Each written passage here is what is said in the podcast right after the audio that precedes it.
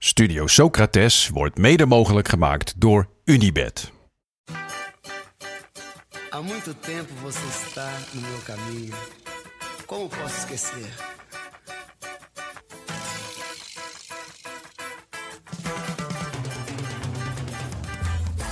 Welkom bij de eerste aflevering van het nieuwe seizoen van Studio Socrates. Een podcast over alles wat voetbal mooi maakt. En deze week zijn dat de promovendi.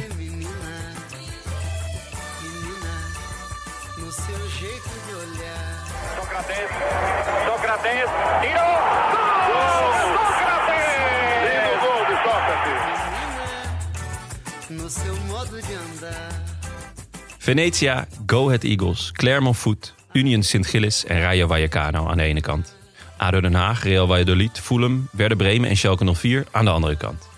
What goes up, must come down. Waar de Super League het promotie- en degradatiesysteem af wilde schaffen, doen wij, Studio Socrates, het tegenovergestelde. We omarmen het. In de nieuwe vorm gaan we in week 1 op zoek naar de mooiste promotieverhalen. Niet in de laatste plaats, omdat we zelf ook promotie hebben gemaakt naar het Real Madrid van de podcastwereld. Na een stilte van enkele maanden zijn we terug om weerstand te bieden tegen de botox en de holle clichés van Dirkie Kuyt uit Katwijk. Tegen het azijn van Arno. Tegen depressieve, geradicaliseerde barbiers en volwassen mannen met gel in hun haar. Elke week gaan we per thema op zoek naar de mooiste verhalen in het voetbal. En tippen we dat wat je niet mocht missen afgelopen weekend. En waar de paaltjes van het komend weekend te zien zijn. Wij zijn terug. We zijn terug. En hoe? Yes, boys. Leuk jullie weer te zien. Ja, hè? Dat vind ik dus mic. ook. Ja, het is best wel lang geleden. Ja, maar nu we hier zitten, voelt het alsof we nooit zijn weg. nee, ja, we, hebben, ja, we hebben wel echt lang op ons laten wachten. We hoopten eigenlijk bij de seizoenstart er weer te zijn. Maar eh, toen ging ik een keer op vakantie. Mag het ook even.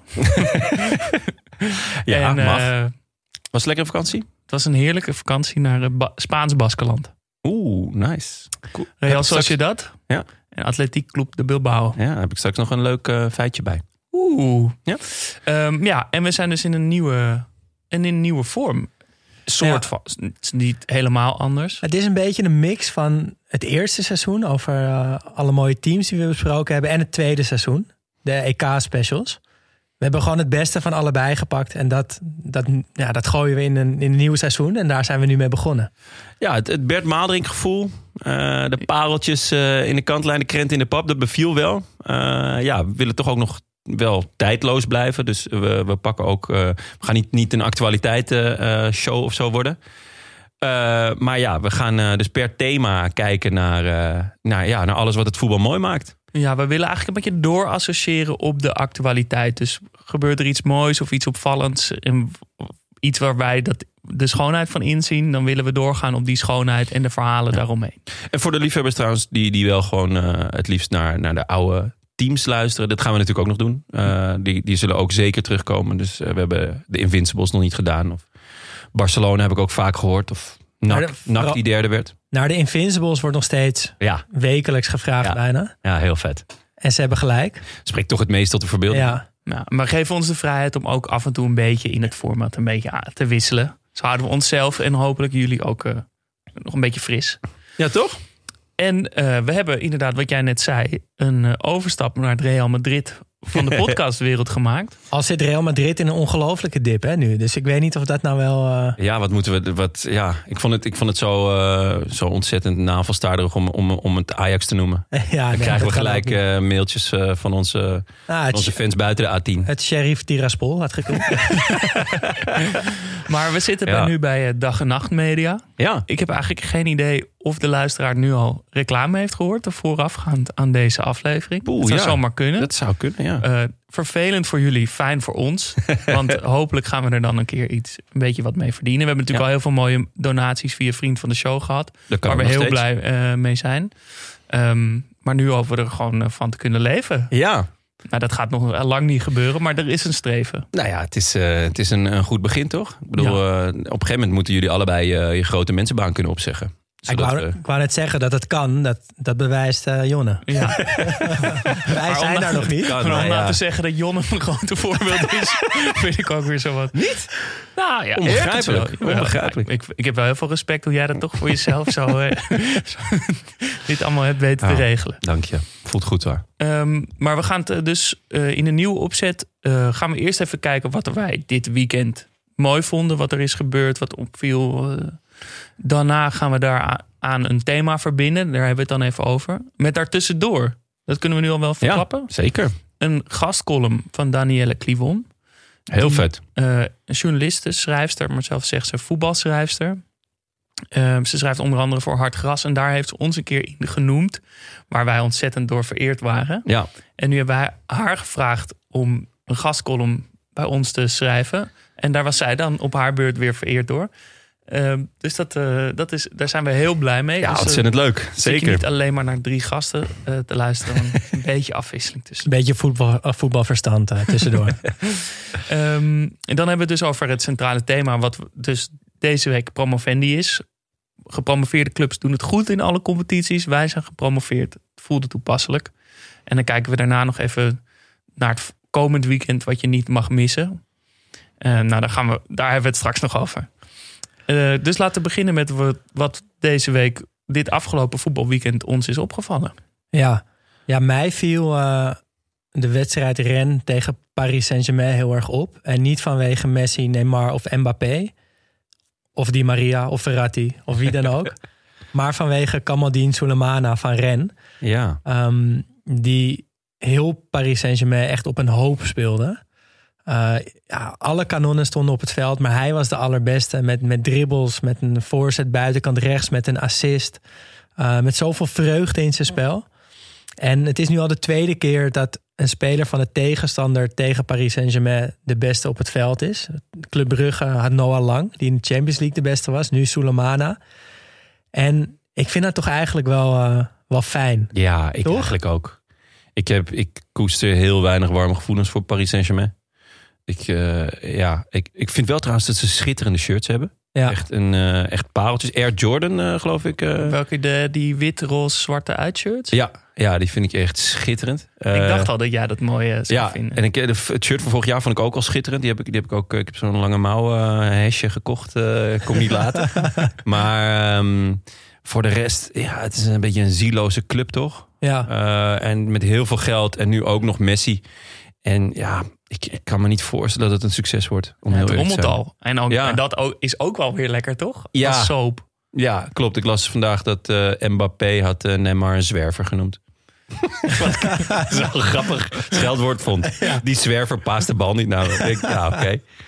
Nee, het gaat lekker daar. Maar kijk, de- we hadden natuurlijk ergens misschien een beetje de angst dat ze te goed zouden zijn. Maar dat is gewoon niet zo.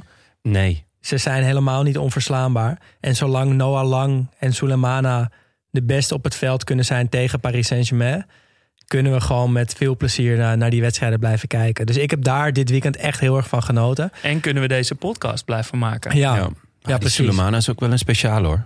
Ja. Oh, dat is echt... eh, Overmars, die, eh, die, Ja. die, die zit, zat zich natuurlijk helemaal op te vreten voor de tv. Ja, die heeft het koffiebekertje zo ver- verkruimeld zo in zijn hand. Ja.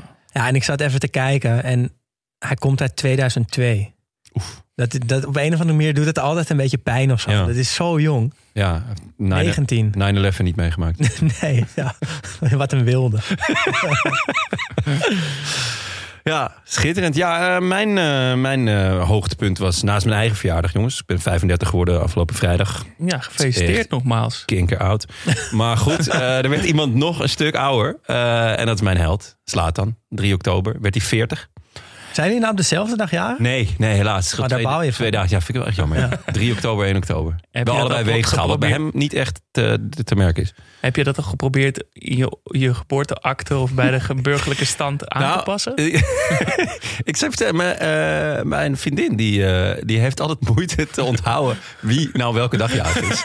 maar dat dus is al, je al- al lang blij ja, mee. nee, dat was, ik- ja, ik vond het, vond het niet heel erg. Eh, Ze hebben wel eens op 1 oktober gevraagd van, "Hè, was je nou vandaag of is het 3 oktober? Ik zei, ja, 3 oktober. nee, dus eh, ja, 1 oktober. En, en natuurlijk vandaag, eh, of, eh, en daarna ook nog Dierendag. Dus dat was schitterend. Maar Slatan ehm had, ja, die, die, die had zichzelf een cadeau gedaan. Heb je gezien? Ik heb het gezien. Ik ja. heb het ook Wow. gezien. Ik bedoel, wij spelen nu bij het sheriff Paul van het podcast, of sheriff van het eh Oh, heet ook hè? alweer. Ja. Ehm, dus we gaan nu gewoon goud geld verdienen. Dat, dat, dat, dat lijkt me duidelijk. Ik wil over vijf jaar, als ik 40 ben, wil ik ook een gouden Ferrari kunnen kopen hoor. Voor jezelf. Voor mezelf, ja. Ja, niet voor iemand anders. Eh, het moet wel leuk blijven. natuurlijk. Ja, wat een auto. Ja, die had hij nog niet. Echt een heerlijke bak. Ja, en wat ik, wat ik toch ook nog wel... eh, hij, hij voetbalt nog steeds. Je zou het bijna Ja. niet zeggen, maar het is echt zo. Ja. En Milan eh, Goed ook. draait als een tieler, tier, wow, tierenlier. Zo zeg je dat. Toch een beetje roestig, hè? ja, al die een beetje rustig. Ja. Even wennen met zo'n microfoon voor me. Maar nee, ja, slaat aan. Het zal me niet verbazen als hij volgend jaar op het WK er opeens weer is. Ja, laten we het hopen. Dat zou echt lekker zijn. Kan Milan kampioen worden? Ja, Kan. Ze staan tweede, geloof ik. Achter Napoli. ik denk dat het wel kan. Ja. Zou het ook wel leuk Napoli vinden. zou ook Zou leuk zijn. Napoli, ja. ja. Toch liever Milan. En jij, Jas? Eh, Wat, eh, wat, voor, wat voor pareltjes heb je, heb, je, heb je voor ons in petto? Nou, ik zat natuurlijk gewoon de afgelopen tijd gewoon eh, veel voetbal te kijken. Ehm, maar nu, het is toch anders voor zo'n podcast. Ga je toch een beetje voor zitten van wat... Beetje waar, werk. Ja, maar Moet waar werken, word ik nou echt blij van? Of wat, wat vind ik nou echt mooi? Of wat zijn de goede verhalen? En er is zoveel. Er is zoveel. en dan zie je elke keer die zaggerijnen op tv. En er is zoveel moois. Suarez die scoort tegen Barcelona. Toch Ja, schitterend. dat illustreert volgens mij ook waarom voetbal mooi is. Want je ziet gewoon iemand in een rood-wit shirt scoren tegen mensen in een lila shirt. En een Maar- Milka shirt. ja, maar als je het verhaal weet, toch dat- hoe Ja. hij daar is weggestuurd en dat hij nu zo, dat hij vorig jaar kampioen wordt, nu scoort en dan ook nog de, soort het gebaar doet van bellen, omdat hij door Koeman gewoon via de telefoon. Oh, dat had hij met zijn kinderen afgesproken dat hij dat eh, zou doen. Dat hij dat eh, gebaar zou doen. Ja, nou goed. Eh, maar dat, dat is toch. Het Ik is zo niet- mooi. Die verhalen maken dit toch, maken toch mooi. Ja, zeker. Maar ik snap niet zo heel goed. Je, bedoel, je maakt zo'n beweging, dat is duidelijk. Dat doe je heel duidelijk om een reden. En dan ga je daarna een soort van het afschrijven van nee, dat heb ik met mijn kinderen afgesproken. Ja, nou ja, Maar ik eh, vond, het, ik, ik vond het heel vet. Ja. Ik vond het vet. Maar goed, eh, Vlekken die wordt opgeroepen door Van Gaal. Dat Ja. Van Gaal Vlekken oproept. is even mooi als dat Vlekken wordt opgeroepen. Ja, ja. Da- daar, dat is allebei super vet. Ehm. Alle underdogs w- wonnen volgens mij in elke competitie zowat. Utrecht won van Ajax. eh Ren won. eh Eintracht Frankfurt won van Bayern. Eh, Voor, Ja, mij, dat- voor mij nog leuk dat Sam Lammers eh, nog even het veld in kwam bij Frankfurt. Ja, dat is een, eh, een Oh. pareltje van jou? Ja. Ja? Ja, ik ja, ben ook altijd wel fan. Wat Ik vond hem, ik vond hem, hij werd snel afgeserveerd bij PSV. ja, veel te snel. Echt een Ja. prachtige speler. Twee benen. Hij heeft nog de ouderwetse schaar. Ja. Heerlijk. ehm, en en eh, ik heb heel erg genoten van Mo Salah. Die was Ja. Buitenaards goed. Ja. Normaal hou ik meer van positiespel. Daar hebben we het al vaak over gehad. Maar als je zo... Hij, hij dribbelt zo mooi. En zulke mooie lijnen. En zo, zo elegant tippelt hij. Maar het is zo, zo grafisch bijna. Ik weet Ja. niet. Die hoeken zijn zo mooi. Die, Ja. routes. Eh, in plaats van met een trucje erlangs. Ja. Zigzag die. Ja. Ehm, En zo snel. ja. Met zoveel snelheid doet hij het. En hij is ook nog eens extreem fit. Dat valt me altijd op als hij zijn Ja. shirt uitdoet. Ja, dat is echt ja. niet normaal. En ik denk bij hem altijd van... Ja, zo goed is hij toch niet? En dan doet hij het weer en dan Ja. weer en dan weer en dan weer. Hij is echt, echt heel goed. ja. Heerlijke wedstrijd was dat ook. Ja. Eh, maar goed, dit heb ik allemaal niet uitgekozen. Oh, dit meen je Maar ik wilde Je even laten- Dit is gewoon de, de warming-up. Ik ben gewoon zo. Ik, ik zo verontwaardigd elke keer als ik ga denken wat, hoeveel moois er was dit weekend. Hoe, hoe weinig je daarvan terugziet in alle de journalistiek eromheen. Nou, ik werd, ik werd eh, zondagochtend wel nog even verwend met eh, op ESPN met de top eh 25 goals van Slaten in de eredivisie. Die heb ik wel even, eh, ja, daar ben ik nog even goed voor gaan Die heb je zitten. nog even teruggespoeld. Extra ook. kop koffie erbij. eh, ja, Ehm, heerlijk. maar voor mij stond dit eh, weekend dus wel echt in het teken van eh, tweelingen. Ja, het is ook een beetje omdat jij ook... Hè? Ik ben ook een tweeling. Daarom voel ik betrok het ook heel erg op mezelf. Lekker. Uh, maar het was natuurlijk het, het weekend van Quintin en Jurien. Genoeg aandacht aan gegeven. En terecht. Want wat, wat een vette gasten. ja. Ja, zo ja. lief. En zulke goede jongens. En zo leuk met elkaar. En met hun moeder. En echt een hele leuke, en- gezellige moeder ook. ja, zo, maar zo, Ja, zo eigen en zo liefdevol. Ja. En, eh, en zo goed allebei. Ja.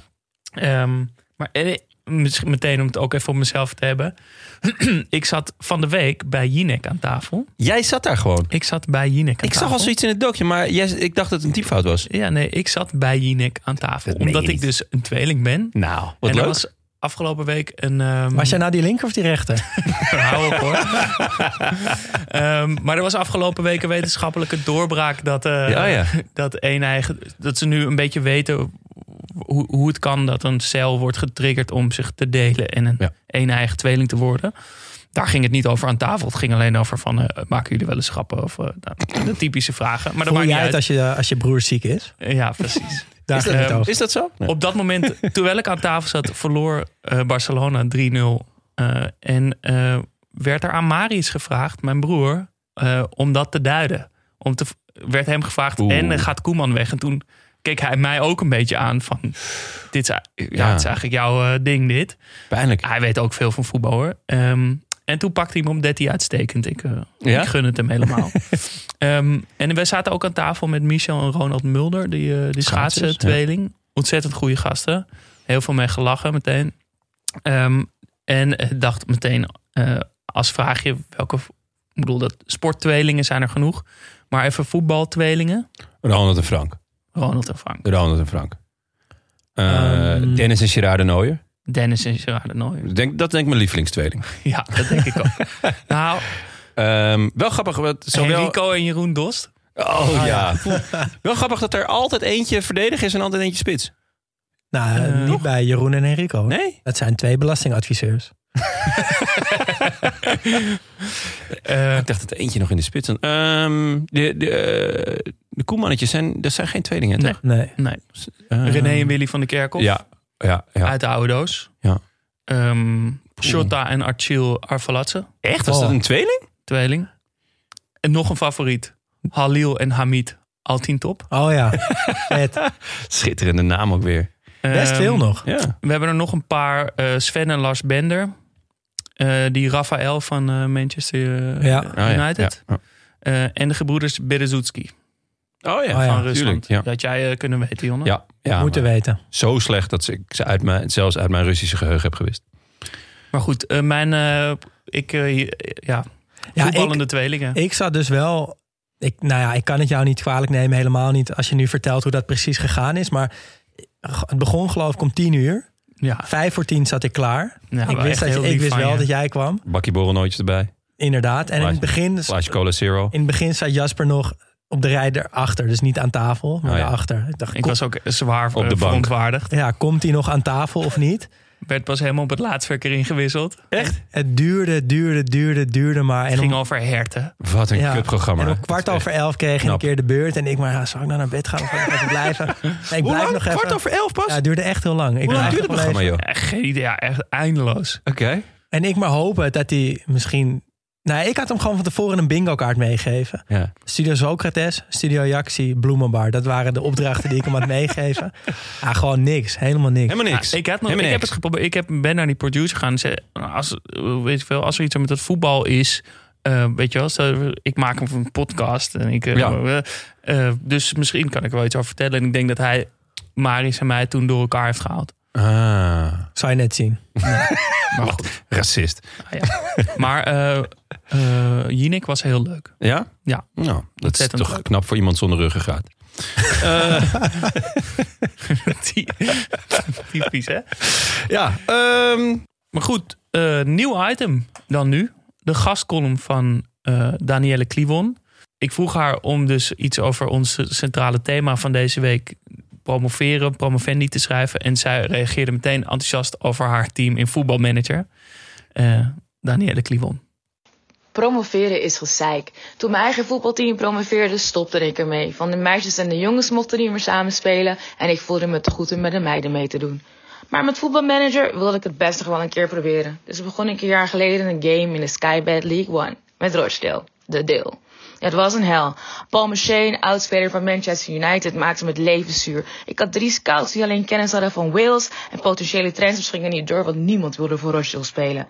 Teamsfeer was ver te zoeken, mijn halve team bestond uit huurlingen en we verloren alles. Letterlijk alles. Gelukkig waren ze daar bij Rochdale al voorbereid. Verliezen zat in hun DNA. We degradeerden niet, maar mijn tweede seizoen begon als het kon nog dramatischer met een 8-1 afslachting bij Wigan Athletic.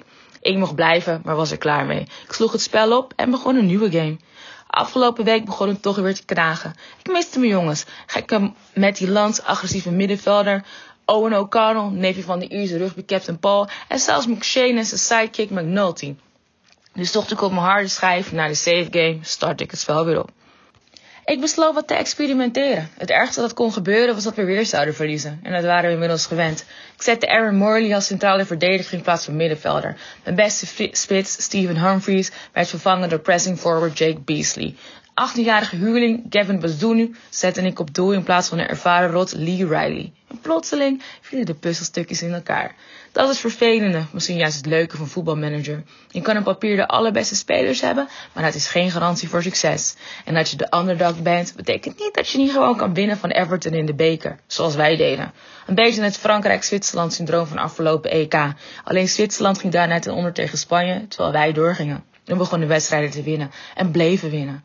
2-1, 1-0, 3-2. Het waren geen grootste overwinningen, maar ik vierde ze hartstochtelijker dan Jack van Gelder de goal van Bergkamp.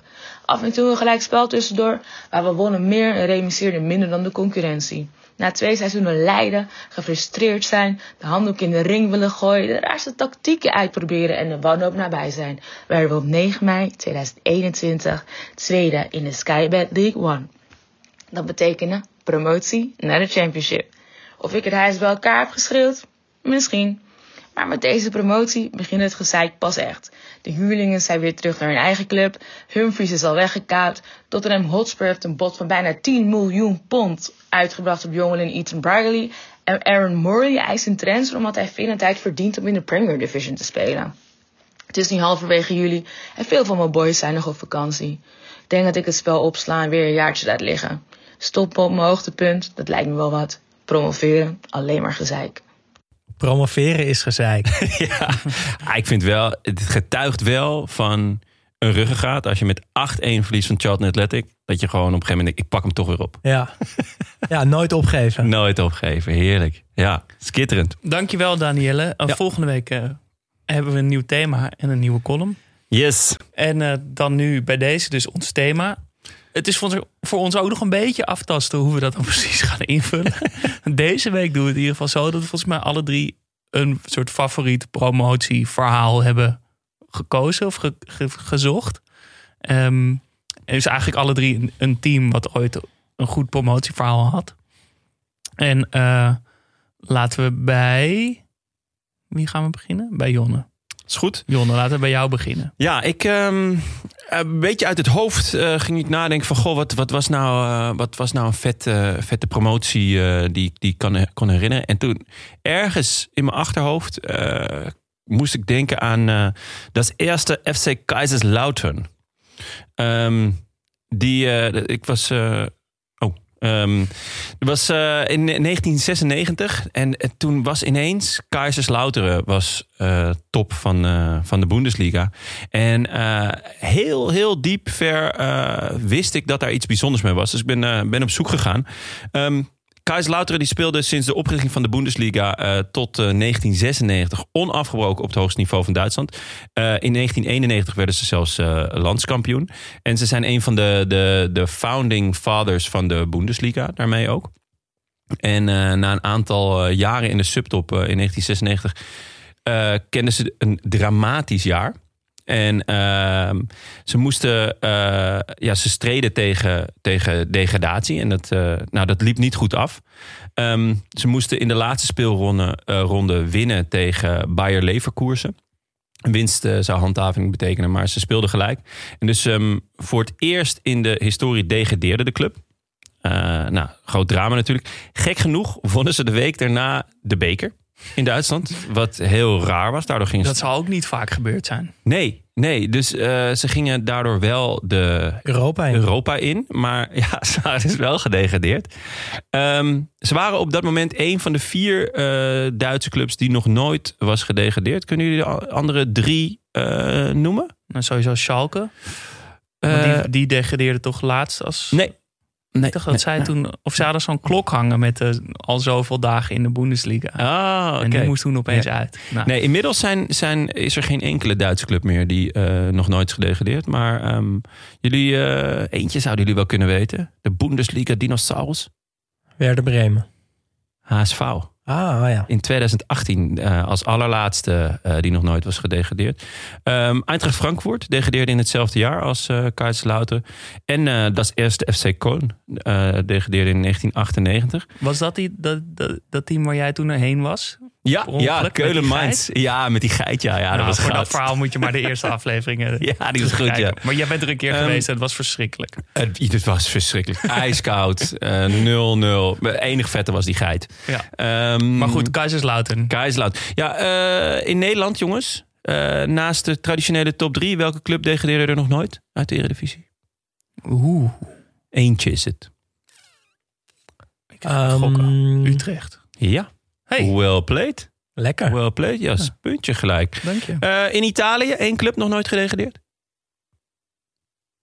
Mm, AS Rome. Fiorentina. Internationale. In Spanje, Barça en Real natuurlijk, nog nooit gedegradeerd. Nummer drie? Die nog nooit gedegradeerd is. Ja? Bilbao. Ja, kom, ik had hem al aangekondigd. Hè? Ja, shit. Nee, dus eh, ja. ehm, maar goed, om, door, om verder te gaan met, eh met Kaiserslauteren. Ehm ze degradeerden. En dan begint eigenlijk het, het, het verhaal pas echt. Want eh, ze worden gelijk kampioen in de, in de tweede Bundesliga. Ehm, dat zie je wel vaker. ja, dat, de, dan eh, dat ze nog wat, dat er wat jongens met clubliefde achterblijven. En dat er gewoon wat extra geld tegenaan wordt gegooid. En dan, ja, dan gelijk weer terug. Een soort van alles of niets poging. Ja, alles of niks. En dat is natuurlijk een enorm risico. Want voor hetzelfde geld, eh, als, je, als het dan niet lukt, ja, dan heb je echt een probleem. Dan zit ja, je met dan heel veel je echt Ja. in, die, in die tweede Bundesliga of Ja, Championship. of, of ja, inderdaad. Ehm, maar wat er toen gebeurde, ze zijn in eh, het jaar daarop zijn ze eh, kampioen geworden van Duitsland. En Na de promotie van de gelijk. eerste Ja. Bundesliga. ja, dus, eh, ja, dus ze wonnen de tweede Bundesliga en gelijk het jaar erop eh, werden ze kampioen van de Bundesliga. Wat een rollercoaster is dat toch geweest, toch? Je degradeert, je wint de beker. Ja. Je wint de tweede Bundesliga. Je wint de eerste Bundesliga. Ja, echt eh, heel vet. En het, het, ehm, er zijn een paar clubs in Europa die dit gelukt is. Nottingham Forest in 77, 78. Leuk eh, detail daarvan is dat ze de twee jaar erop ook gewoon de Europa Cup 1 wonnen. dus ja, die speelden gewoon in, ne- in 76 speelden ze nog eh, het Championship. En drie jaar daarna wonnen ze gewoon de Champions League. Het, echt- Twee keer. ja, wonderbaarlijk. Eh Ipswich Town in 61-62. AS Monaco in 77-78. En Saint-Etienne in 63-64. En door wilskracht sterk Oh, in 63-64. DWS. DWS. Niet Dat te is- verwarren met SDW. Nee, Sterk door wilskracht. ja.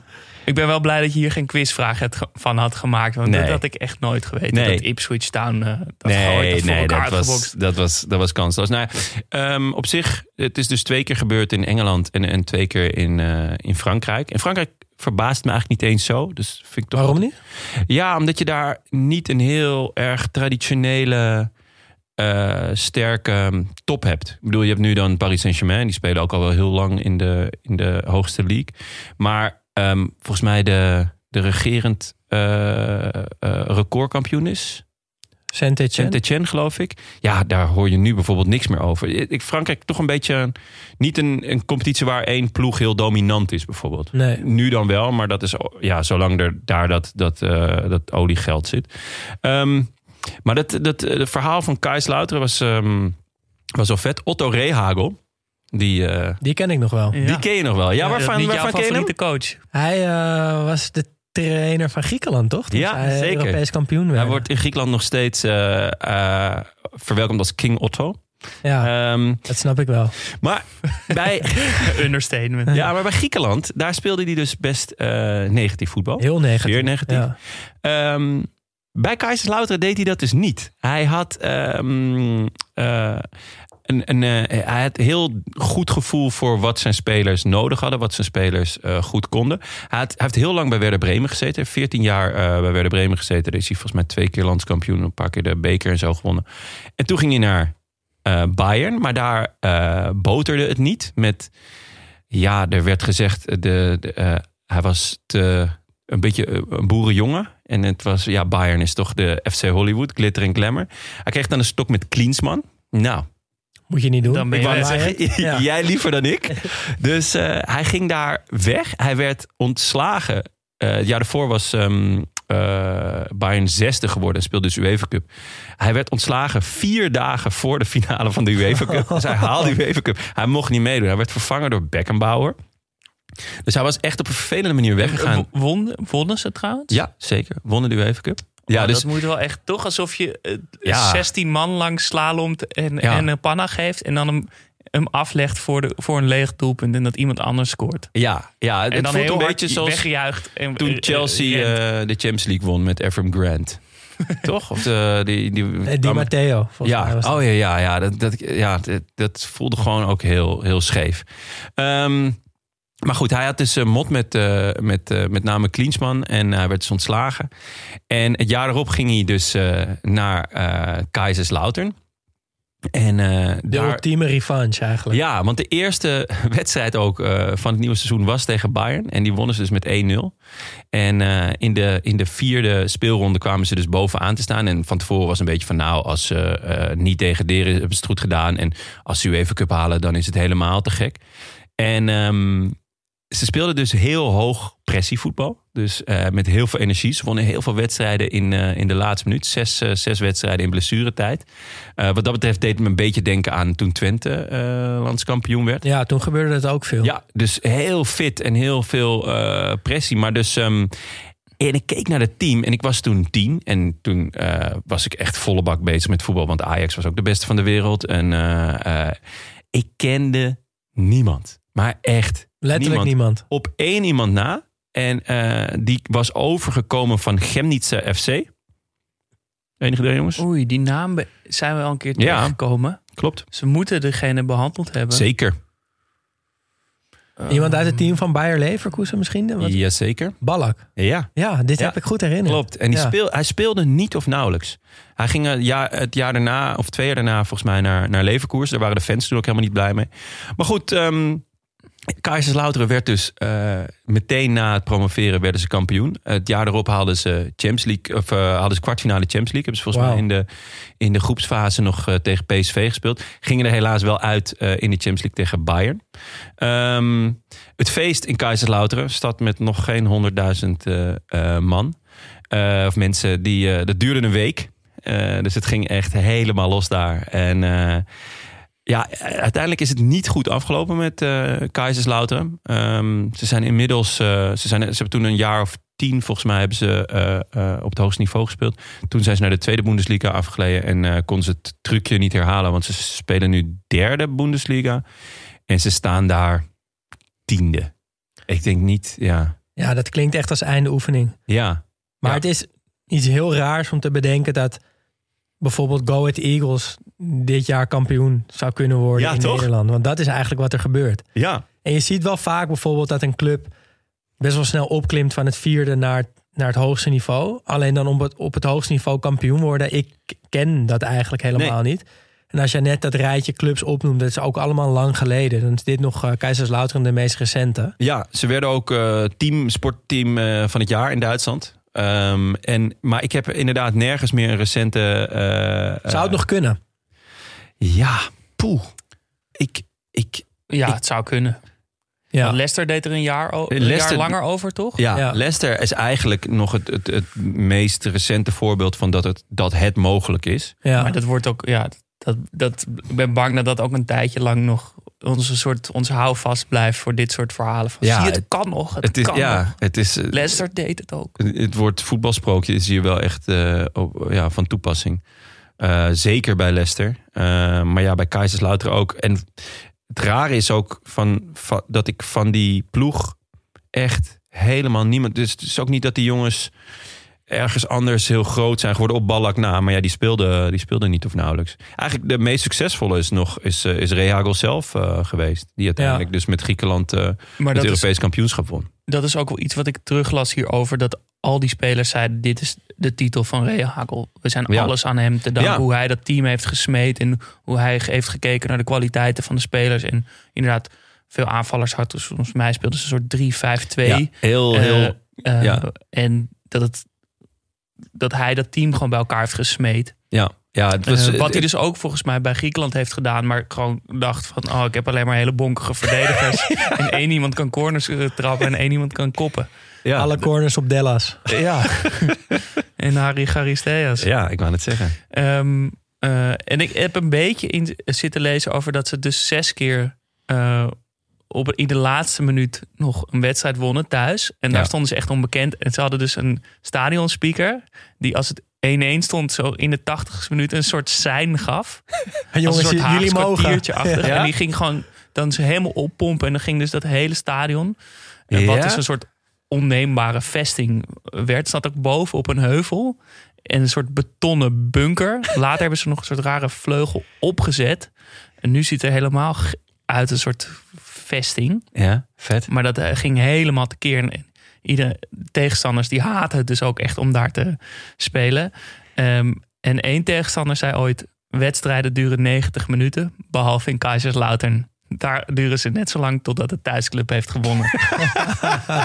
dus het was echt hun handelsmerk. Ja. Eh, en het Wat is ook vet. een grauwe industriestad. Er ligt Ja. een grote militaire eh, basis naast. Het is gewoon... Ze hebben toch ook die lekker beetje Duits. rode, bordeaux-rode-achtige shirts? Ja, de, de, rode, het- de rode duivels is ook een bijnaam. Ja. En eh, ja, die bunker, dat klinkt wel... klinkt, klinkt alsof hij er al heel lang stond.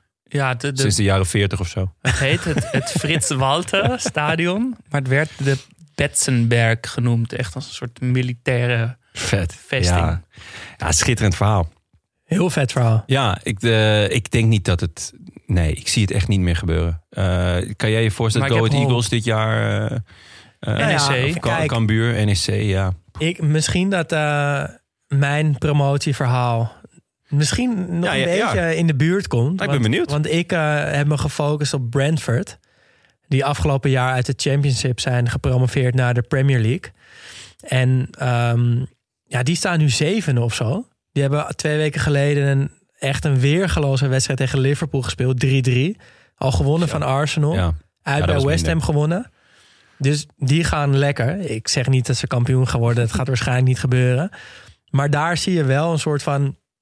Ja, die zijn gepromoveerd echt met een plan. Die zijn ehm, ja, in 2007, toen het echt crisis was bij de club... Waar zouden speelden ze toen? in de League One, schuld van 7 ton. Heeft Matthew Benham, fan van, nou ja, van dat hij eh, in, eh, in, de, in zijn babykamer lag. Die komt daar vandaan. Die- Altijd al zijn hele leven fan van Brentford eh, geweest. Die leende de fans toen 7 ton om de club terug te kopen. Hij had gewoon 7 ton liggen. Hij is heel rijk geworden met, eh met smartodds.com. eh, waar hij op basis van eh, datamodellen en statistische analyses de bookmakers eigenlijk versloeg. Dus hij, hij ja, signaleerde odds of kwarteringen die in zijn ogen niet klopten, waar winst op te halen viel. En dat deed hij dan en daar is hij heel rijk mee geworden. Wat vet. En hij kocht dus die clu- club in 2007 voor. of hij, hij gaf die lening in 2007 voor 7 ton. Enige tegenprestatie als de supporters hem niet terugbetaalden binnen een x aantal jaar. Dan kreeg hij eh, de club in handen. Dan mocht hij de club overnemen. En elke supporter moest hem eh, dat terugbetalen? Of, of was Nou, het gewoon gaf- elke supporter die het niet kon? Die, nee, hij gaf, hij gaf eigenlijk de supporters eh, het De geld. Ja, precies. Ja. Om die club, om die lening te kunnen. Oké. Ja. Wauw, wat een systeem. Heel vet. Ja. Ehm, uiteindelijk lukte het niet om die lening terug te betalen. Dus kwam de club in handen van Matthew Benham. En toen is hij begonnen met zijn gevecht tegen de conservatieve voetbalwereld. Want het viel hem op dat in die voetbalwereld die beslissingen zo emotiegedreven genomen worden. Van bal buitenkant paal, oké, we moeten alles anders doen. Ja. Bal onderkant laat erin, oké, het gaat goed, we moeten zo, eh, zo blijven voetballen. Ehm, terwijl hij denkt, hij denkt in datamodellen, in statistiek. Hij denkt als die gokker, toch? Die Ja. hij ooit was. Hij, Ja. hij kijkt gewoon naar die wedstrijd als een gokker. Ja, hij, hij zegt zelf: kijk naar de resultaten en de onderliggende feiten. Analyseer en stel vast waar het verschil kunt maken ten opzichte van je concurrenten. En dat is eigenlijk precies hetzelfde als wat hij deed met zijn eigen bedrijf dat tegen Ja. de boekmakers uh, wedde eigenlijk. Ehm, ja, want het was juist eigenlijk geen gokken wat hij deed. Nee, als ik het goed nee. begrijp, toch? nee. Het was juist een, Ja, als een beroepsgokker. Ja, dus hij maakt een analyse van goh, waar, waar zitten de, de fouten in het systeem? ja. En daar, die buit ik uit. ja, en hij heeft in de voetbalwereld dus ook zo naar het spel gekeken. Dus oké, waar valt wat te halen? Dus een van die dingen waar hij, waar hij een kans zag was bij transfers. Uh, hij veranderde daarmee die hele club. Hij nam een, een technisch directeur aan, Rasmus Ankersen. Eh, een schrijver die ooit eh de Goldmine Effect over talentontdekking ook schreef. Dus die heel goed wist, oké, waar, waar haal ik talent? Hoe ontwikkel ik dat? Eh, en op basis van statistiek gingen ze samen op zoek naar spelers die onder de radar van grote clubs bleven. De underval- undervalued players. Het plan was om dit soort spelers goedkoop binnen te halen en dan voor veel geld weer te verkopen. Klinkt in de basis natuurlijk als wat elke club zou moeten doen en ook zegt dat ze doen. Ja, en, en natuurlijk een beetje die moneyball eh, Ja. eh, uit, uit, uit, uit, uit Amerika. Ja, alleen heel veel clubs zeggen dit te doen. Alleen Brentford bewijst dat het ook echt werkt als je het goed doet. Ja, Want geen enkele Engelse club had de afgelopen vijf jaar een positiever transferresultaat dan zij. En ik heb wat voorbeelden. Ehm Neil Mopé, nu de spits van Brighton, werd opgepikt in de League, eh, League 2 in Frankrijk, werd verkocht voor 22 miljoen. Ollie Watkins, opgepikt bij Exeter City, speelde daar overal, maar eigenlijk zelden in de spits. Brentford kocht hem, zette hem in de spits. Een paar jaar later werd hij verkocht voor 24 miljoen aan Aston Villa. Said Ben Rama, ook opgepikt in de League 2. Ehm, in League 2, sorry. Voor 27,5 miljoen verkocht aan West Ham. En nu het nieuwste sensatie is Ivan Tony. Twee jaar geleden opgepikt bij Peterborough United. En die scoorde vorig jaar 29 keer in 41 wedstrijden. Heeft er nu in de Premier League ook al één of twee in liggen. en met opgepikt moet ik denken aan een transfersom. Ja, gewoon van Van- max een paar miljoen of Ja. nog minder. Ja, tussen Spelers de 0 die- en de 3. Ja, spelers die verder eigenlijk niemand wilde hebben. Ja, En die Brentford scout en voor veel meer kan verkopen. En wat ik daar vet aan vind is dat het zijn niet... Kijk, nu nog steeds zijn die spelers die, die ik net noem... zijn niet hele bijzondere spelers. Maar zij weten ze dus op het perfecte moment binnen te halen... en dan eigenlijk ook op het perfecte moment weer te verkopen. Want ik vraag me af of deze spelers het ooit zo goed gaan doen... bij die clubs dat ze inderdaad 25 miljoen waard zijn. ja. Ja, en dat ze het goed deden, dat, dat bewijst dit wel. Want je had dus MSN, je had BBC, maar dus bij Brentford had je BMW, Ben Rama, een BMO en eh, Watkins. Samen goed voor 60 goals in één seizoen. MSN scoorde dat jaar ook volgens mij iets van 120 goals, twee keer zoveel. Maar Maar toch, toch, ja. 60 goals Ja. met z'n drieën is toch een behoorlijk lekker gemiddelde ja, Ja. zeker. voor Brentford. En die Mbeumo... heet eh, BMW. Ja, Ja. die is wel echt schitterend. En Mbeumo speelt er nog steeds. En die doet het nu ook in de Premier League heel goed. Ehm, ze hebben het ook met een aantal Nederlanders geprobeerd. Oh, echt? Waaronder een van mijn eh, favoriete spelers. Sam Lammers. Nee, die- daar had ik er ook één voor. Harris Medojanin? Nee, komt in de buurt. Ryan Kolwijk? Nee. Hij hier onder de pannen, hè? Ja, Bij PEC zit hij gewoon. Ja, ja. Ik neem aan dat je een feest geeft binnenkort. Nee, ik kijk in ieder geval elke wedstrijd live nu van PEC. Hoop op die 10 minuutjes dat hij in het veld staat. Nee, eh Halil Dervisoglu. Ah, ja. ja. ja. Die hebben Sparta? ze eh, van Sparta gekocht. Eh, is nu weer verhuurd. Is daar ook nog niet geslaagd. Geen slechte, geen slechte aankoop. Nou, vind ik echt zo'n typische aankoop weer van. Brentford. En nog een paar spelers die ze gehaald hebben. Florian Jozefzoon Die vond ik ook nooit slecht. Van Jong PSV gehaald. Dus ook een Ja. soort van best wel gekke transfer. Heeft daar, best wel, heeft daar veel wedstrijden gespeeld. Mokotjo van, eh, van Twente. Ja. ja. En, en deze is wel echt eh, grandioos mislukt. Eh Marinus Dijkhuizen als trainer. Het lijk. ja. Zo, die, Maar die zag er echt altijd... intellectuele technische directeur en, en eh, oprichter of eigenaar hebt. ja, hij viel, hij viel op bij Excelsior één Ja. seizoen. Maar Ja. dat bleek dus toch een beetje geluk. Ik Ja, had, het zegt natuurlijk ook niet alles. Nee, nee en, en ze ontsloegen hem ook heel snel weer. Dus dat vond ik ook mooi eraan. Ja, van oké, het oké, we werkt hebben het geprobeerd. Ja, dan gaan we Eh, door. Blijkbaar ben je echt de saaiste gast aller tijden. Ja. Eh, we gaan door. We gaan door. Maar ja, dat hele, hele moneyball en datavoetbal, dat klinkt ook heel saai. Dus wat dat betreft eh, hadden ze dat misschien toch wel weer goed gescout. Ja, maar, ik, vind, ja. ik vind dit dus... eh, kijk, wat je zegt snap ik. Maar ik vind het in het geval van Brentford dus niet saai klinken eigenlijk. Want het is niet eh, een club zonder hart. Het is nog steeds echt een community club. Dat stadion heet ook de, het Brentford Community Stadium. Omdat ehm, die supporterscharen van Brentford heel veel inspraak heeft gehad... in hoe dat stadion eruit moest komen te zien. Waar is heel dicht bij het oude stadion gebouwd. En wat een stadion was dat oude stadion. Toch? Ja. Met die Ja, met die vier pubs. vier pubs Ja. op elke hoek. Griffin Park. Ja, de Griffin, de Princess Royal, de New Inn en de Brook. Gewoon- Elke hoek van het stadion had zijn eigen pub. Dat is wel echt skitterig Ja. hoor. En volgens mij bestaan drie van de vier nog steeds. En verzamelen de supporters nog steeds daar. Tuurlijk. Dus een kwartiertje lopen naar het nieuwe stadion. Ja, dat mag niet verloren gaan. Maar volgens mij gaat dat gevoel zit er nog steeds bij Brentford. Dus het is wel een dataclub. Zo wordt het gerund. Alleen met oog voor de supporters en voor de, voor, voor de kern van de club. Ja, ik denk dat je dat wel kan afleiden ook door het feit dat hij de supporters eerst de kans heeft gegeven, toch? Van eh, jullie mogen, ik, Ja. ik leen jullie het geld. Ja. eh, eh, ja, laat het maar zien. Ja, En- en, en, hij, is, hij is fan van ja, Brentford. dat scheelt, natuurlijk gewoon enorm. Wat ik wel opvallend vond, dat, dat zag ik, hij- ze hebben de jeugdopleiding afgeschaft. Ja, ik vond dat dus ook echt heel vet. Ja, Want daar, het idee daarachter is van... wij kunnen wel een jeugdopleiding hebben... maar dan elke echt goede speler wordt vanaf... als hij 16, 17 is, opgepikt door Manchester City of door Liverpool... en gaat daarvoor zijn kans. Dus wij hebben eigenlijk niks aan de jeugdopleiding. En aan de andere kant zeggen ze...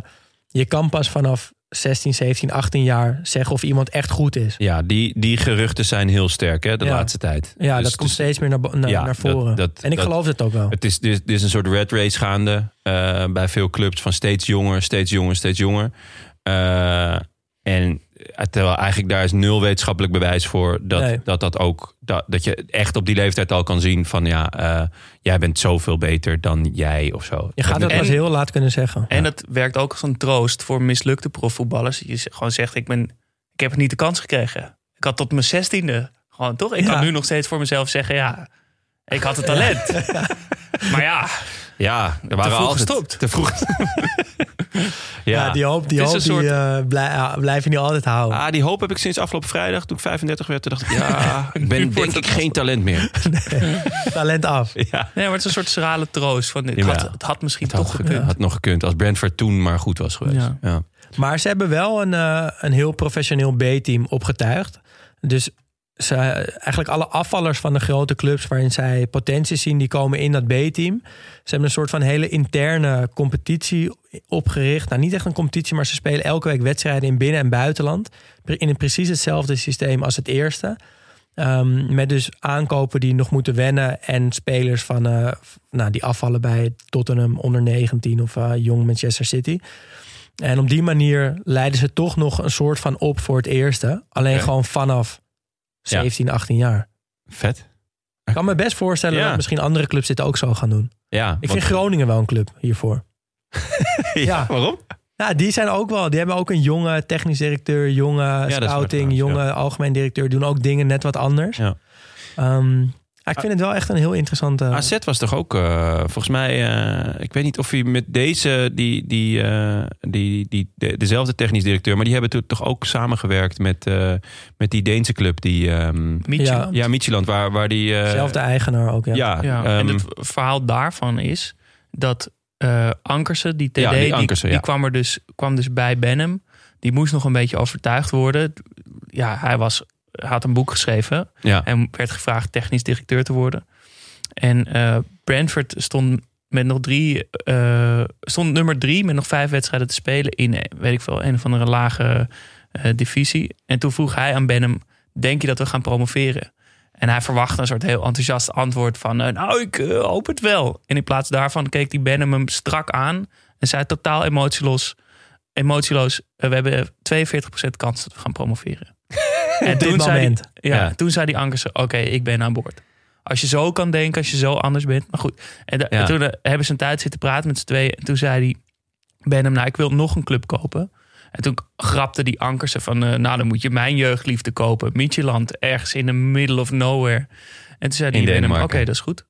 Ja. En toen heeft hij die meteen gekocht. En dat is een beetje de proeftuin geweest voor Brentford. Ze hebben daar gewoon echt nog extremer allemaal dingen uitgeprobeerd met bijvoorbeeld ook ingooicoaches en Ja. nog, nog extremere ideeën. En alles wat werkte kwam naar Brentford ook toe. En alles wat niet werkte, nou dat wisten ze dan. En ze zijn kampioen geworden, toch, Midtjylland? Ja, Ja, het zijn nu gewoon eh, gespeeld. Dus eh, een van de beste ploegen daar. ja, Ja. Wat, ik, ik, zou, ik heb dit verhaal, ik ken het een beetje, maar ik dacht, ik, wat zijn die data dan? Wat, Ja. Waar kijken ze naar, toch? Wat Ja. is, hoe denken ze dan? Wat is interessant? Welke, is- ik heb allemaal sites zitten kijken met allemaal grafieken waar ik echt helemaal niks van begreep. Eh, maar er zijn een aantal dingen om hoe een vaak heb je soort- Google Translate erbij gepakt vandaag? Vandaag geen één keer. Oh, Nee. oh ja, maar je hebt niet Ja. op eh, obscure Roemeense websites. Nee. ah, jammer. Nee, ja, dat ja, vertelt er zijn geen obscure Roemeense clubs. Ehm, want die, die Ankersen, die is nog best wel open. Dus via hem kom je nog wel op een soort statistiek die interessant is. En zijn grootste uitspraak is eigenlijk dat de, de ranglijst liegt. Altijd. Ja. Want je hebt maar 38 wedstrijden. En dat is bij lange na niet genoeg om een soort. Om genoeg eh? Data hebben. hebben om, het, om echt goed te kunnen zien wie de beste is. Zeg, er zit altijd, je hebt een marge van 15 punten naar onder en 15 punten naar boven. Dat die ranglijst mis zit. Wat natuurlijk echt enorm veel is. Ja. Ehm, en dat is zo onvoorspelbaar, omdat er bij voetbal zo weinig gescoord wordt. 2,8 goal per wedstrijd gemiddeld. Bij basketbal iets van, eh, weet ik veel, meer dan 200 punten worden dan gemaakt. Ja.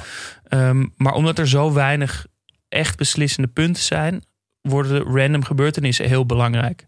En om, omdat die momenten zo, zo dat dat Zoals zo precies goal? komt. Ja, of hij net binnenkant paal of net niet. Ja. Of net wel. Een- net van richting verandert en erin gaat. Ja. Dat dat soort kleine momentjes heel veel eh, invloed hebben op het uiteindelijke score. De, de Ja. geluksfactor in voetbal is eigenlijk te Precies, hoog als je- ten als je- opzichte van eh, het resultaat. als je 100 goals maakt, dan, dan ja, daar zit, er is de percentage goals die echt gewoon goed uitgespeeld zijn natuurlijk veel groter. Ja.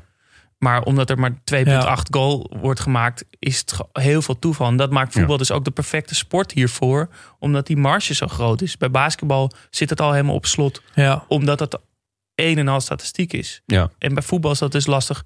Ehm, Dus waar kijkt hij, waar, waar kijkt hij dan naar in plaats van naar de, de ranglijst? hij kijkt bijvoorbeeld naar doelsaldo.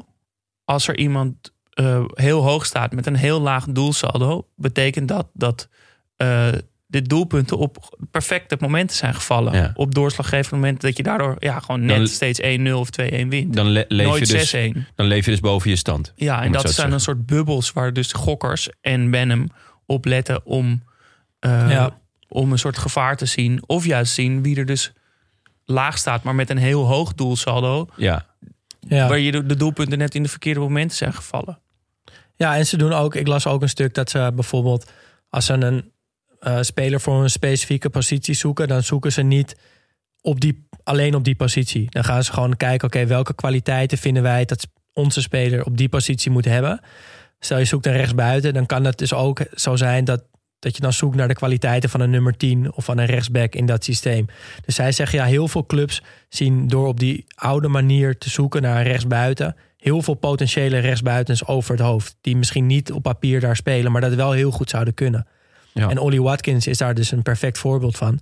Die bij Exeter City, toen eh, Brentford hem scoutte, rechtsback stond, linksbuiten stond. Die speelde overal, zelden in de spits. ja. En zij zagen, nou ja, volgens mij heeft hij alle kwaliteiten die een spits van ons nodig heeft. Dus wij gaan hem kopen en we gaan hem als spits gebruiken.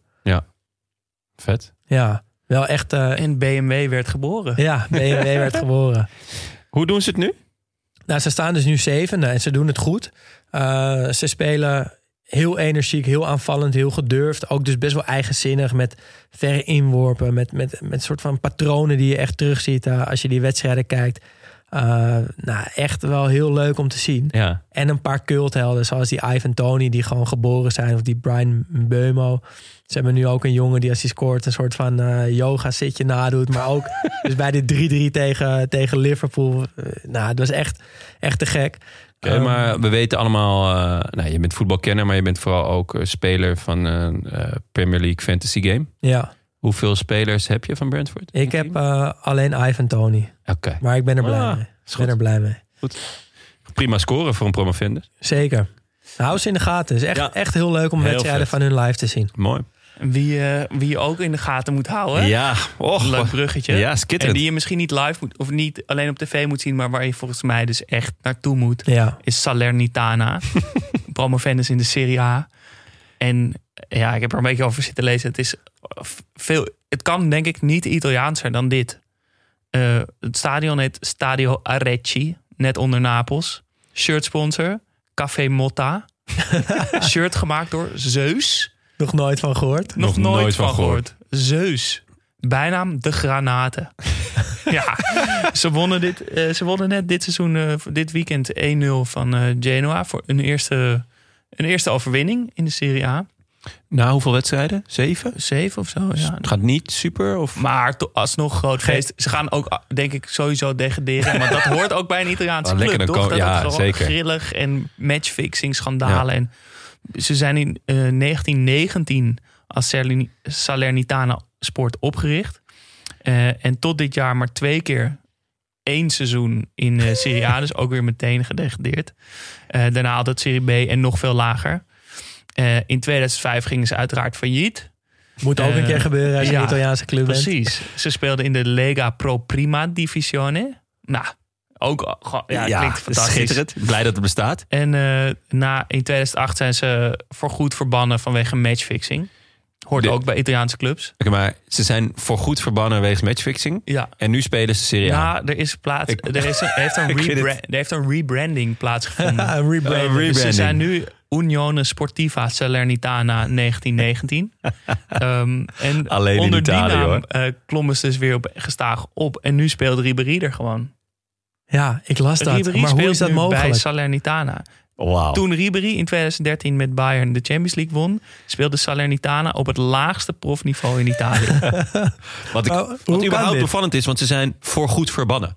Ik bedoel, voorgoed verbannen, dat is, ja, dat is in Ja. mijn ogen, dan doe je niet meer mee. Dan zeg je van, ja, hey, eh, Salitana, leuk dat je er was. Maar daar is het gat van de deur en we hoeven je ook niet meer terug te zien. maar ja, dat is alsof Ajax dan nu FC Ajax wordt... en weer opnieuw met Nou ja, een soort toen kwam plaksnor de op weer gaat rebranding. meedoen. De rebrand. Rebranding. Ah, je mag- het is Italië, hè? Gast, We hebben je het hier mag over Italië. Eh, Gast, je mag nooit meer naar binnen. En dan is het echt zo, dan komt hij terug met een baard. Ja. En dan zo, hey, oh, eh, we kennen jou helemaal niet. Ja, Eh, kom maar binnen, kom maar lekker bier drinken. Dit is toch heel raar? Maar het is Italië. Nee, het is Italië, Ehm, maar... En ik ga het nog, Rebranding, oké. eh, nog Italiaanser maken. Eh, niet alleen Gennaro Gattuso speelde er voordat hij naar Milan ging. Maar het aller-Italiaanste aan Salernitano. En hun claim to fame misschien ook wel. En dat is echt waar, is dat ze de grondlegger zijn van het Catenaccio. Ja, maar dat claimt toch vrijwel elke Italiaanse club? Maar ik ben er ingedoken. Ik heb, ik heb fragmenten uit boeken, eh, van Italiaanse boeken vertaald in Google Translate. Toch wel Google Translate. Eh, er, er is een beetje twijfel over, maar er is ook een grote groep mensen die echt, zeg maar, het allereerste begin van de Catenaccio inderdaad bij Gipo Viani eh, legt. Maar weet je zeker dat dit niet deel van de rebranding is? Dat weet ik absoluut niet zeker. Oké. Gipo Viani, de coach van Saler- Salernitana in 46, 48. Die zat met, met zijn handen in het haar. Want het ging helemaal niet goed met Salernitana. En hij lag er wakker van. En hij dacht, wat moet ik nou? En hij lag daar ja, aan die Amalfi-kust, daar onder Napels. in, zo, in dat baaitje van In een Salernitana. Heel mooi, mooi vissersdorpje. En hij lag s'nachts op een heuvel, lag hij. eh, door het open raam te kijken, over zijn balkon uit te kijken naar, naar die baai. En dacht, wat moet ik nou met Salernitana? En hij zag daar de vissersvloot van, van, Salerni, van Salerno. eh, zag je aan het werk. En hij zag dat vissers naast hun grote netten die ze uitgooiden... nog een klein reservenet erachteraan gooiden. Ik ben hier niet helemaal achter wat nou het ding is met het reservenet. Maar dat Ja. schenen die vissers te doen. Nou, voor de Zodat er vissen geen er- vissen... Ja, de die vis er doorheen glippen. Die doorheen glippen, ja. Dit lijkt me duidelijk. En eh, toen viel het kwartje. Hij raakte daardoor geïnspireerd en dacht... ik moet nog een extra verdediger achter mijn verdediging zetten. de Catenaccio. De, en dat betekent de grendel of de bout. Dus dat is nog een soort sweeper achter de verdediging. een slot op de deur. Slot op de pot. Eh, werkte trouwens voor geen meter. Eh, hij verloor alsnog alles. En het werd een beetje geweten aan dat hij alleen maar verdedigde. en dus vergat te counteren. Wat wel een essentieel onderdeel is van het Catenaccio. En toen kwam een rebranding van het Catenaccio. Nee, ja. eh, Nerio Rocco. Ja, Weer zo'n naam. schitterend. Nerio Rocco was een leerling van Vianney. Die paste dit toe bij Padova. En die werd, dat werd heel succesvol. Dit wordt ook wel alom gezien als het begin van Catenaccio daar bij Padova. Ehm, en Inter adopteerde dat systeem, want die zag dat het goed werkte. Met counter dit keer. En eh, maakte het beroemd. Schitterend. Echt goed gerebrand. Echt een goede rebranding. Nou, Italiaanser kan gewoon Nee, niet. En als je de foto's van het stadion ziet... Dan, ja, dan, ik, ja, we moeten er een keer heen met z'n drieën Ja. misschien wel. En er een, spe- een Kunnen we op- Salerno special van maken. Kunnen we op bezoek bij eh oud ajax Dennis Johnson? Die speelt daar toch? Eh, Nee, nee, nee. nee. Die speelt bij eh, Venetia. ah, bij. Venetia. Andere Ook een promo- promovendus. Ja. ja. Ah ja, nee. Had ik, eh vergist ik me. Nou, Nee. maar je zat er vlakbij. Ja, ik wou net zeggen, genoeg, genoeg promovendi daar. Ah, maar wat, dit klinkt wel echt schitterend, ja.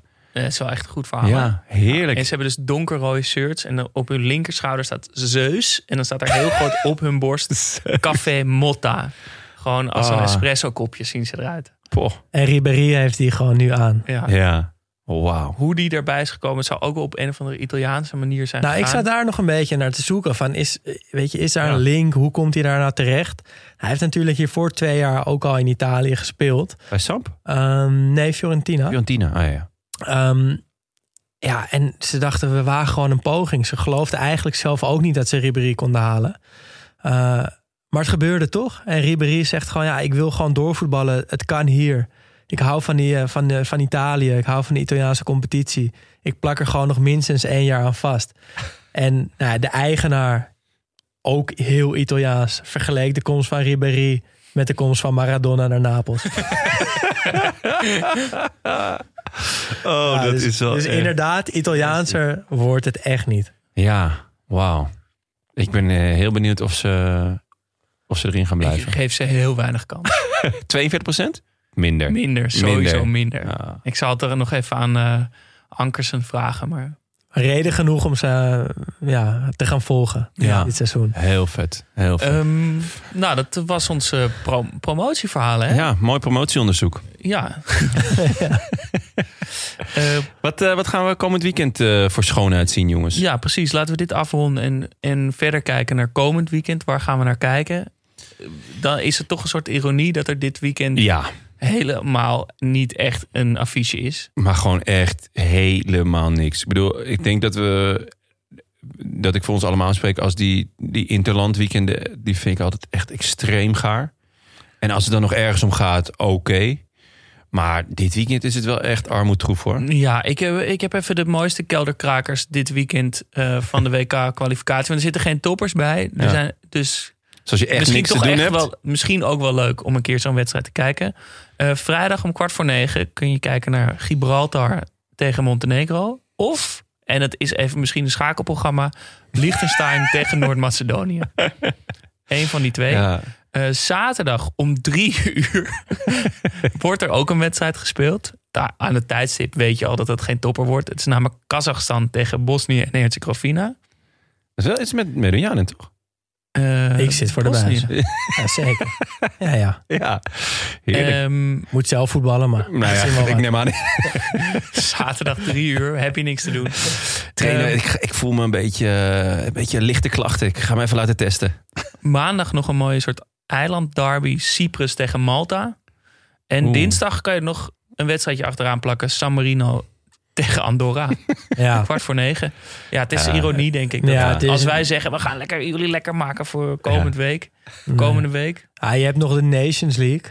Echt? Dat mooie wedstrijden. Eh, Spanje, Italië en België, Frankrijk. Maar wel de Nations League. Ja, dat gaat ook nergens over. Wat nog wel interessant is natuurlijk, Italië nog steeds ongeslagen. Oh ja. Dus dat maakt het, weet je, dat maakt het nog wel leuk om die wedstrijd te gaan kijken. En ik zag ook de Copa Ame- Amerika gaat ook weer beginnen wat, met wat leuke potjes. Tegen wie speel jij Ehm, zaterdag? Ik speel tegen AZ SV. En? Nog nooit tegen gevoetbald. Maar ik, denk- ik denk wel dat we gaan Je gaat winnen. afzeggen, want je wil Bosnië-Herzegovina Nee, kijken we natuurlijk. gaan wel winnen. Ja? Ik Hoe er- gaat het? ik zit er Hoe- weer hoe lekker zijn jullie ervoor? Mm, middenmoot. Ups en downs, strikes en gutters? Ja, maar ik hoop dat de weg omhoog is ingezet. Lekker. Sta je basis? Ja, Misschien wat data op, eh, loslaten. Ik, eh, ik zou jullie eh, volgende week vertellen hoe, mijn- hoe mijn wedstrijd geweest is. Lekker. Eh, in het kader van, eh, we moeten onze luisteraars ook een beetje opvoeden, Daan. Ja, we gaan eh, elke aflevering eh, afsluiten met een Socrates feitje. Eh, we heten natuurlijk niet voor niets Studio Socrates. We, we hebben onszelf vernoemd naar de mooiste voetballer ooit. dat mag ik toch wel zo zeggen. Daar zijn de meningen over verdeeld, maar Mooier dan Medunjanin. Ja, zeker. mooier dan Ryan Koolwijk. Ook. Daar twijfelde hij toch een klein beetje. Je zag toch heel even zo'n momentje van, ah, Ryan. Nee, dus we gaan, eh, we gaan het elke week even doen. Ehm, Socrates luistert naar de schitterende naam Socrates Brasileiro Sampaio de Sousa Vieira de Oliveira. En hij werd vernoemd naar de Griekse filosoof Socrates. Letterlijk vertaald dus de Braziliaanse Socrates. Eh, Socrates heet zo omdat zijn vader, een groot lezer... in de tijd rond zijn gebo- geboorte veel las over de Grieken uit de klassieke oudheid. Eh, vandaar de Socrates. Ook twee van zijn broertjes zijn vernoemd naar mythische figuren uit boeken waar hun vader in las tijdens de geboorte. De ene heet Sosthenes, de ander Sophocles. Daarna vond papa Socrates het wel welletjes met de moeilijke namen. zijn vierde, vijfde en zesde zoon heten Raimundo junior, naar zichzelf vernoemd. Raimar en Rai. En over die laatste volgende week meer. Ah, heel erg benieuwd. Lekker. Zes zonen. Zo, Ook ja. mooi. Dankjewel jongens. Ja, leuk. Eh, leuk om weer terug te zijn. Heerlijk. Voelt goed. Volgende week meteen weer. Dan, eh, dan een ander thema. Ja. We weten het zelf ook nog niet. Gaan we eh, communiceren via onze socials. We gaan net als in onze vorige afleveringen, waar we altijd begonnen met een vraag. Ehm, in het begin was dat steeds: wat is je favoriete voetbalschoen of het mooiste stadion? Gaan we onszelf en eh, jullie, de luisteraars, ook weer een, eh, een vraag stellen. Die heeft dan elke week te maken met het thema. Dat weten we dus nu nog steeds niet. Ehm, maar dat weten we zondagavond of eh, in de loop van maandagochtend ontkennende. Die zullen we dan stellen op Instagram en op Vriend van de Show. Dus reageer daar vooral op. Ja, het liefst Ehm, via spraakberichten. Het Allerleukste natuurlijk. spraakberichten, uiteraard. Paling, deze is voor jou, jongen. Dan eh, laten we die weer horen in onze blessuretijd. Ehm en andere mooie inzendingen zullen we ook voorlezen. U luisterde naar Studio Socrates, de podcast over alles wat voetbal mooi maakt. Wil je reageren? Dat kan via vriendvandeshow.nl slash Studio Socrates middels een spraakbericht. Ook kan je Daan helpen bij het isoleren van zijn huis. Want geloof het of niet, maar hij is nog in het bezit van enkel glas. Voor slechts 2,50 euro per maand ben je al vriend van de show en help je Daan de winter door. Al dan niet op Mallorca. Check onze Insta voor de vraag van de week of allerhande mooie foto's van hetgeen er voorbij kwam in de afgelopen dagen. Tot volgende week. Tot volgende week. Tot volgende week.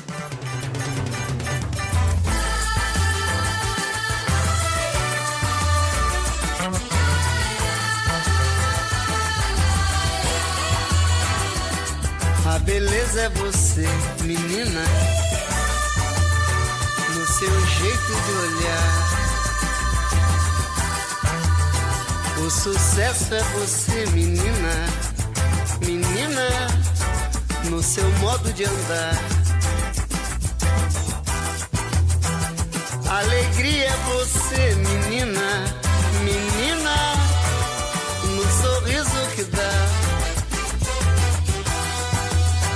Vendaval por amor, menina, menina, todos querem te amar. Ei, vento, vento, vento no mar, te segura no balanço pro vento não te levar. Ei, vento, vento, vento no mar, te segura no balanço pro vento não te levar.